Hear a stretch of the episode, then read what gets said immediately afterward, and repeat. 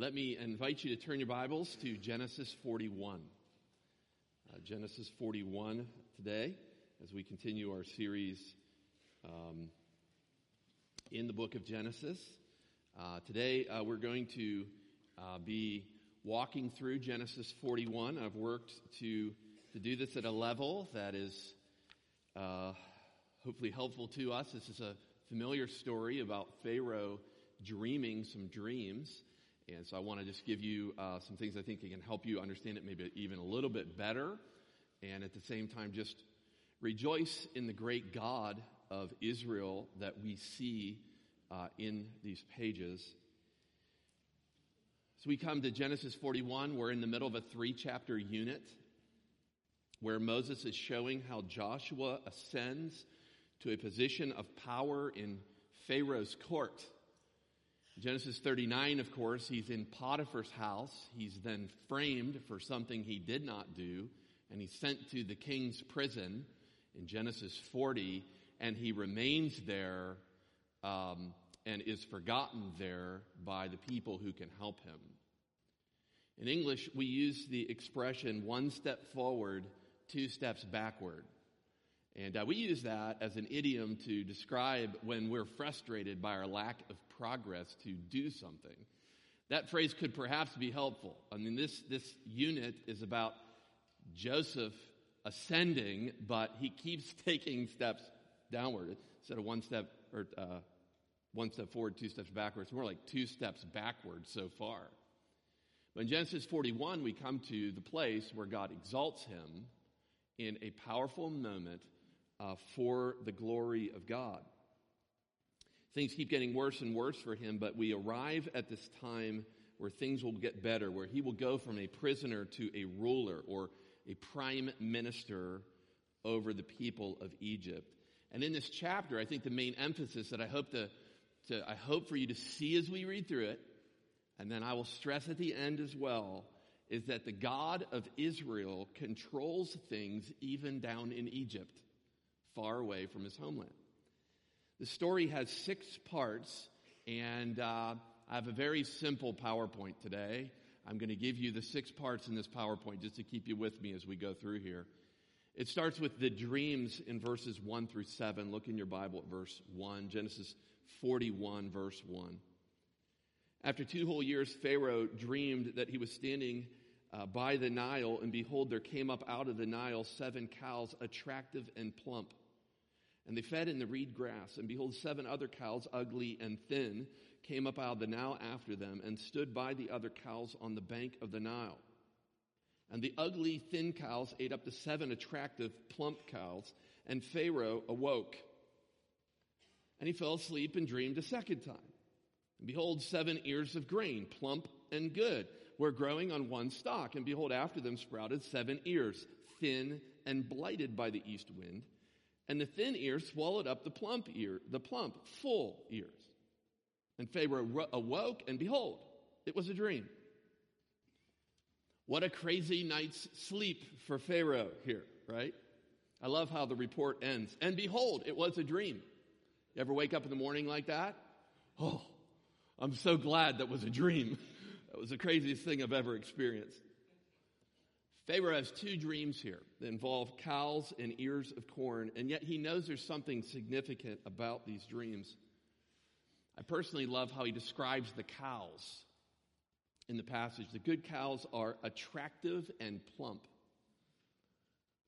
I just point out a few things about that. First, it seems strange to me to call a cow attractive. Um, you know, I, I've never been a farmer. Perhaps farmers to farmers, certain types of livestock are attractive. However, the other thing I point out is this is a strange combination attractive and plump. If only what was true of bovines was true of human beings, uh, some of us would be much farther along, uh, but I digress. Some of us maybe aspire to be attractive and plump. Uh, but uh, Pharaoh de- describes these cows in that way. Then he identifies the bad cows he calls them ugly and thin. This could be translated evil, evil cows, and thin skinned cows. So he sees a horrific sight here. Okay, that's his dream. I'm not going to say too much more about those until we get into uh, a little later in the text. Uh, that leads to a search for Pharaoh. Uh, where Pharaoh searches here for someone who can explain to him the hidden meaning of the dreams. Uh, has your spouse ever, after a night of dreaming, ever turned to you and asked, I had this dream. Could you tell me what you think it means? It's usually something like this Honey, I had a dream about a pink bunny and uh, a rocking chair and an alligator. Can you tell me what it means? And you look at her or him and you just say, um, I've got nothing on that. I don't think that could possibly mean anything. It's so strange or bizarre. Um, in a moment of transparency here, as a community, followers of Jesus Christ, in the large community of this church, in this gathering, I want to ask you a personal question. Do any of you dream weird dreams? If you do, raise your hand. Okay, okay, all right. Maybe in ABS today or in youth group, you can share with your neighbor the dreams that you have. If you dream weird dreams, you can relate to Pharaoh's dream here. Okay, and in Pharaoh's dream, again, he knows something is significant. So he starts a search, and in verse 8, he starts with his professional dream interpreters. Look at verse 8. So in the morning, his spirit was troubled, and he sent and called for all the magicians of Egypt and all his wise men.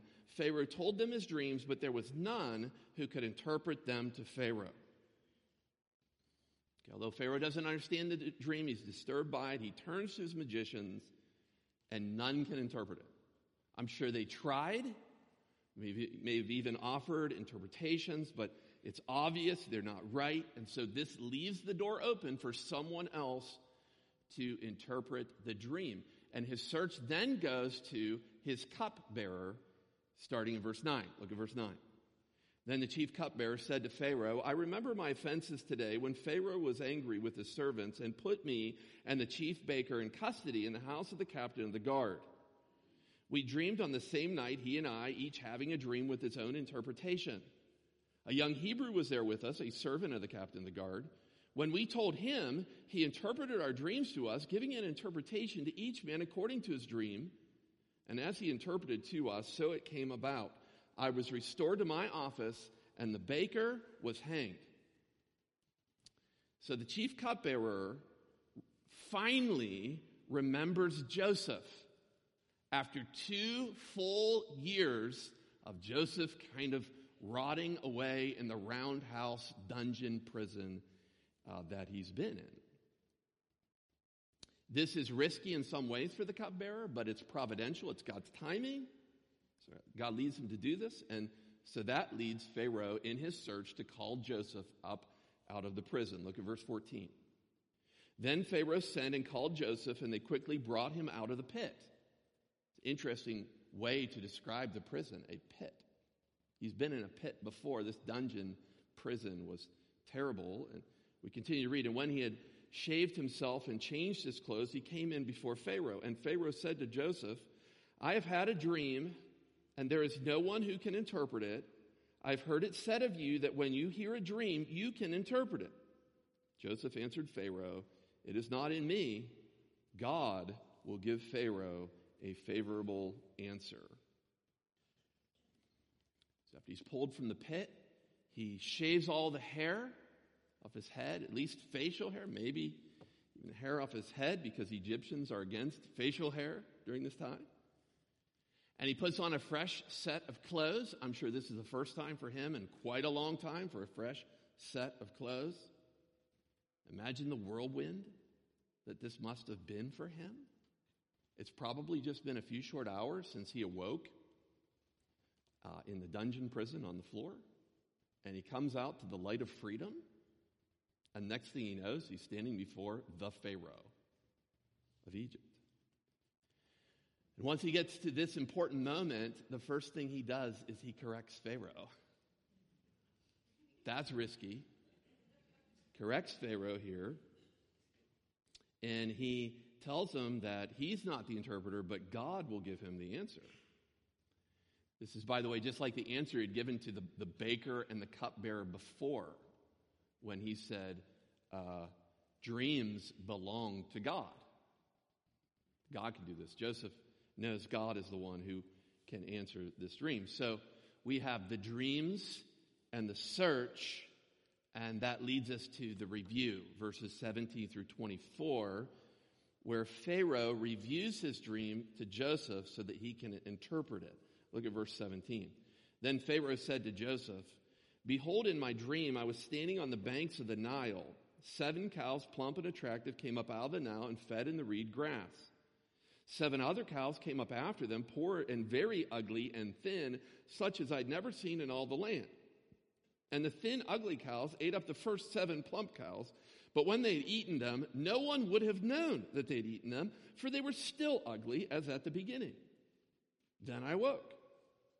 I also saw in my dream seven ears growing from one stalk, full and good, seven ears withered, thinned, and blighted by the east wind sprouted after them, and the thin ears swallowed up the seven good ears. And I told it to the magicians, but there was no one who could explain it to me. One of the things I noticed in Pharaoh's retelling of this is what he adds to what Moses had already told us. And what Pharaoh adds to it is nothing that contradicts what Moses said in the text of Scripture about the dream. He just magnifies kind of the ugliness and the darkness of these dreams. Uh, he adds the description of the thin and ugly cows, and he says that they were worse than anything that he had ever seen in all of Egypt. They're worse than any cows he'd ever seen. He then says that they remained ugly and thin even after eating up the other cows. So these kind of gross, skeletal like cows uh, eat the other cows and nothing happens in his dream.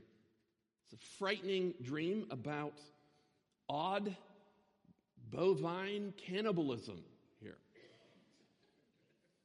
Finally, he says the seven thin ears of corn, withered and blighted, swallow up the good corn. I don't know how that's possible, but he describes that to him as well. It seems to me that Pharaoh is greatly disturbed by this dream as he recalls it. And so he emphasizes just how weird and uh, intimidating this dream was for him. Okay. That leads to Joseph's response, which I call the speech, verses 25 through 36. The speech has two parts to it he starts by interpreting the dream, and then he gives some advice or practical counsel to Pharaoh about what to do about it. So we start with the interpretation. Look at verse 25. Then Joseph said to Pharaoh, The dreams of Pharaoh are one. God has revealed to Pharaoh what he is about to do. The seven good cows are seven years, and the seven good ears are seven years. The dreams are one. The seven lean and ugly cows that came up after them are seven years, and the seven empty ears blighted by the east wind are also seven years of famine. It is, as I told Pharaoh, God has shown to Pharaoh what he is about to do. There will come seven years of great plenty throughout all the land of Egypt, but after them there will arise seven years of famine, and all the plenty will be forgotten in the land of Egypt. The famine will consume the land, and the plenty will be unknown in the land by reason of the famine that will follow for it will be very severe. And the doubling of Pharaoh's dream means that the thing is fixed by God and God will surely bring it about. So here Joseph nails the interpretation. God has made it clear to him what this means. He said that two dreams are actually one in meaning and interpretation. The seven cows and ears of corn represent seven years of abundance, followed by seven years of famine in the land, and he adds to that idea that the famine is going to be greater than the abundance. The famine will completely overwhelm the abundance so that no one will even remember the abundance. Okay, that's the interpretation. But Joseph does not provide only the interpretation, he goes further and he gives Pharaoh counsel or advice.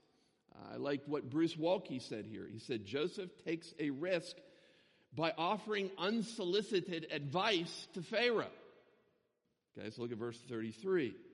Now therefore, let Pharaoh select a discerning and wise man and set him over the land of Egypt. Let Pharaoh proceed to appoint officers over the land and take one fifth of the produce of the land of Egypt during the seven plentiful years. And let them gather all the food of these good years uh, that are coming and store up grain under the authority of Pharaoh for food in the cities and let them keep it. That food shall be a reserve for the land against the seven years of famine that are to occur in the land of Egypt, so that the land may not perish through the famine. So he gives advice, and his advice is basically threefold if you're paying attention here. One, Pharaoh should set up a prime minister. Uh, some people would refer to this as a vizier or a viceroy. He's supposed to set up someone second in charge in the country to handle this matter. Then he says you should also set up local overseers in each one of the cities that this prime minister can deal with to begin collecting materials. And then third, he says that Pharaoh should pronounce a tax on all incoming crops at 20%. Okay, before we complain about our taxes, 20% of all the crops and put them into these strong houses here. I think Joseph's plan here is wise. It's from the Lord. It's wise because our natural human tendency often is not to store up when we have overabundance. It's to just, you know, burn it all on our resources. Um, but he, he offers this counsel here, and God is going to bring this to pass. So Pharaoh must be responsible, put these things into place in order to deliver his people. That's Joseph's speech. It leads to a surprise promotion. A surprise promotion in verses 37 through 45. Look at verse 37. This proposal pleased Pharaoh and all his servants, and Pharaoh said to his servants, Can we find a man like this in whom is the Spirit of God? Then Pharaoh said to Joseph, Since God has shown you all this, there is none so discerning and wise as you are. Uh oh, we know where this is going. Joseph said, Find someone wise and discerning. Pharaoh says, There's no one as wise and discerning as you are. Verse 40 You shall be over my house, and all my people shall order themselves as you command. Only as regards the throne will I be greater than you. And Pharaoh said to Joseph, See, I have set you over all the land of Egypt. Then Pharaoh took his signet ring from his hand, put it on Joseph's hand, clothed him in garments of fine linen, and put a gold chain about his neck. And he made him ride in second chariot, and they called out before him, Bow the knee. Thus he set him over all the land of Egypt. Moreover, Pharaoh said to Joseph, I am Pharaoh, and without your consent, no one shall lift up hand or foot in all the land of Egypt. And Pharaoh called Joseph's name Zaphenath Paneah, which is hard to, to understand exactly what that means. It might mean something like God knows you. And he gave him in marriage Asenath, the daughter of Potiphera, that's her father, Potiphera, priest of a city called On. So Joseph went out over the land of Egypt. Many people go throughout their life waiting for uh, a breakthrough of some nature. They're, you know, we don't do this, we're Baptist, right? They, they, they, they hope they win big in the lottery. Uh, or they're waiting for some promotion at work that will take care of all their financial issues and deals, or they can't wait for that day where they receive the inheritance that is set aside for them. They want to win big, they want to break through. Joseph has a divine breakthrough in this passage. He woke up at the beginning of the day on the floor of a prison, and he goes to sleep as the second highest ruler in the strongest country of the world. And this is something that God does. Because, as the scriptures say, the king's heart is in the hand of the Lord, and he turns it wherever he will. So, as Pharaoh begins his search here, they're kind of talking about a viable candidate to oversee the project. And he suggests that there's no one more qualified in the whole country than Joseph. He knows that God speaks through this man. He suggests that God's spirit or the spirit of the gods, however that's taken, that God's spirit or the spirit of the gods is in this man. I mean, he's seen him speak and explain the dream clearly. It comes from God. Which, by the way, if you're reading this dream scenario and you're you're thinking about the rest of the Bible, this might remind you of a time when Nebuchadnezzar recognizes that in Daniel, when he interprets a dream, he also has the Spirit of God in him. There's like echoes back and forth. I think Daniel's kind of retelling the story in his book, bringing the Joseph story with him. As uh, we go through here, though, everything changes for Joseph. If you're paying attention, the section, he gets a new job, a new home, a new ring, new clothes, a new necklace, a new ride, second most valuable in all of Egypt, a new name, and a new wife. He goes from prisoner to prime minister in the scene without compromising his integrity. That's the promotion. And it leads to uh, the way the chapter concludes with the fulfillment of the interpretation that he had given. Everything happens exactly how God said it would happen, with seven years of blessing before seven years of famine.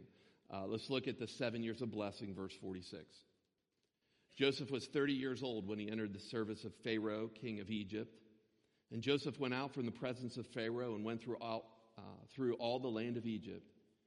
During the seven plentiful years, the earth produced abundantly, and he gathered up all the food of these seven years, which occurred in the land of Egypt, and he put the food in the cities.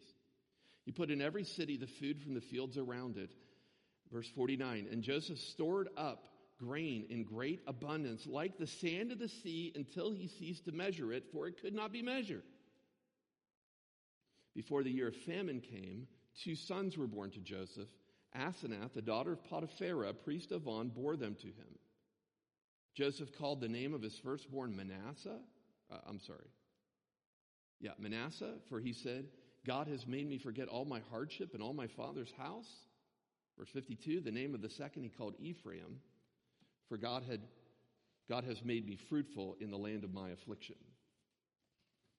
Here in this first part about the abundance and the seven good years, everything is prospering. The land and Joseph's family. That's how I understand this narrative. Uh, in the land, um, what we see is that the Egyptians uh, are able to bring in uh, so much grain that it's like the sand of the seashore in its content in all the various cities throughout Egypt. And, and then um, God blesses Joseph with two sons, Manasseh and Ephraim.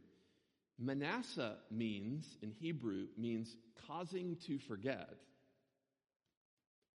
God's grace to deliver Joseph and exalt him to second ruler over Egypt has caused him to stop actively thinking about the hardships that he endured at the hands of the betrayal of his brothers.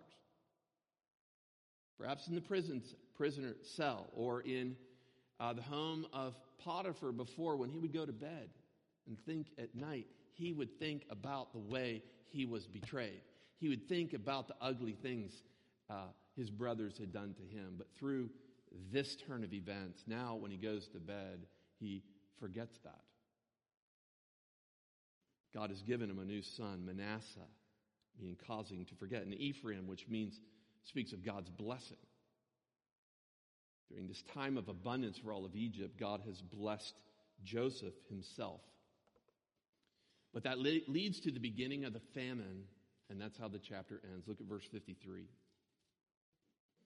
The seven years of plenty that occurred in the land of Egypt came to an end, and the seven years of famine began, began to come, as Joseph had said. There was famine in all lands, but in all the land of Egypt there was bread. When all the land of Egypt was famished, the people cried to Pharaoh for bread. Pharaoh said to all the Egyptians, Go to Joseph. What he says to you, do. So when the famine had spread out over all the land, Joseph opened up all the storehouses and sold to the Egyptians, for the famine was severe uh, in the land of Egypt. Moreover, all the earth came to Egypt to Joseph to buy grain because the famine was severe over all the earth. This narrative is quite easy to follow in many ways. But here we see in this final section, the famine comes. The word famine is mentioned six times in these last few verses here.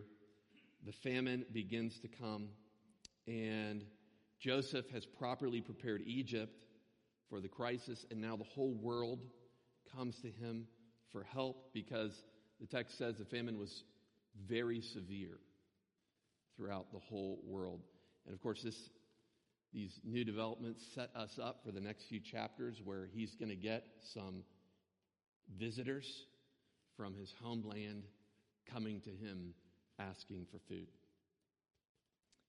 So I think of this chapter and its relevance. I would suggest to you that this story emphasizes God's power to intervene so that the Pharaoh listens to a no name prisoner on this day. Moses originally records this for his reader. His reader is camped on the brink of the promised land, facing all of the impossibilities of crossing the river, facing the giants of Jericho and of the promised land. What they needed to know is that the God of Israel is the God of the whole world. He is stronger than an Egyptian Pharaoh. He puts Pharaoh in his place here, this text. And he's stronger than any Canaanite warrior or giant. As we consider this text today, that's the exact same thing that we need to know. God is still in control. He is still powerful to deliver his people today. Perhaps you've heard the old story of Robert Wilson. He was a professor, a distinguished professor at, of Old Testament at Princeton Theological Seminary. One of his students was invited to come back to Miller Chapel on campus at Princeton and preach 12 years after the student had graduated. And this elderly professor, this distinguished professor, went to chapel. After the message, uh, Dr. Wilson went forward and shook the preacher's hand, and he said this. He said, When my boys come back, I come to see if they are big Godders or little Godders. And then I know what their ministry is going to be like. Well, the preacher had never heard that before. Big Godders, little Godders. What does that mean? So he asked for clarification. And this is what Professor Wilson said. He said, Well, some men have a little God, and they're always in trouble with him. He can't do any miracles, he can't take care of the inspiration and transmission of the scriptures to us. He doesn't intervene on behalf of his people. They have a little God, and I call them little Godders. Then there are those who have a great God. He speaks and it's done. He commands and it stands fast. He knows how to show himself strong on behalf of them who fear him. Men and women, as we consider this text, as we face our own possib- uh, impossibilities in our own pits, we must know that the great God of the Bible is our God today. That's what we need in our own dark days when things seem like, even in culture, you know, it's just like things are spiraling, like out of control or whatever. What we need is the great God of the Bible, and that's what we have. The God of Abraham, the God of Isaac, the God of Jacob, the God of Joseph is our God. And not only do dreams belong to him, so too does the deliverance of his children in every age and every time. So, whatever that pit is for you, we have the same great God. I trust that we will have a big view of our God as we consider what he did on this day to deliver Joseph. Let's pray together. Father, I thank you for this powerful story of Scripture. Lord, familiar in some ways, but may we not lose sight of its purpose.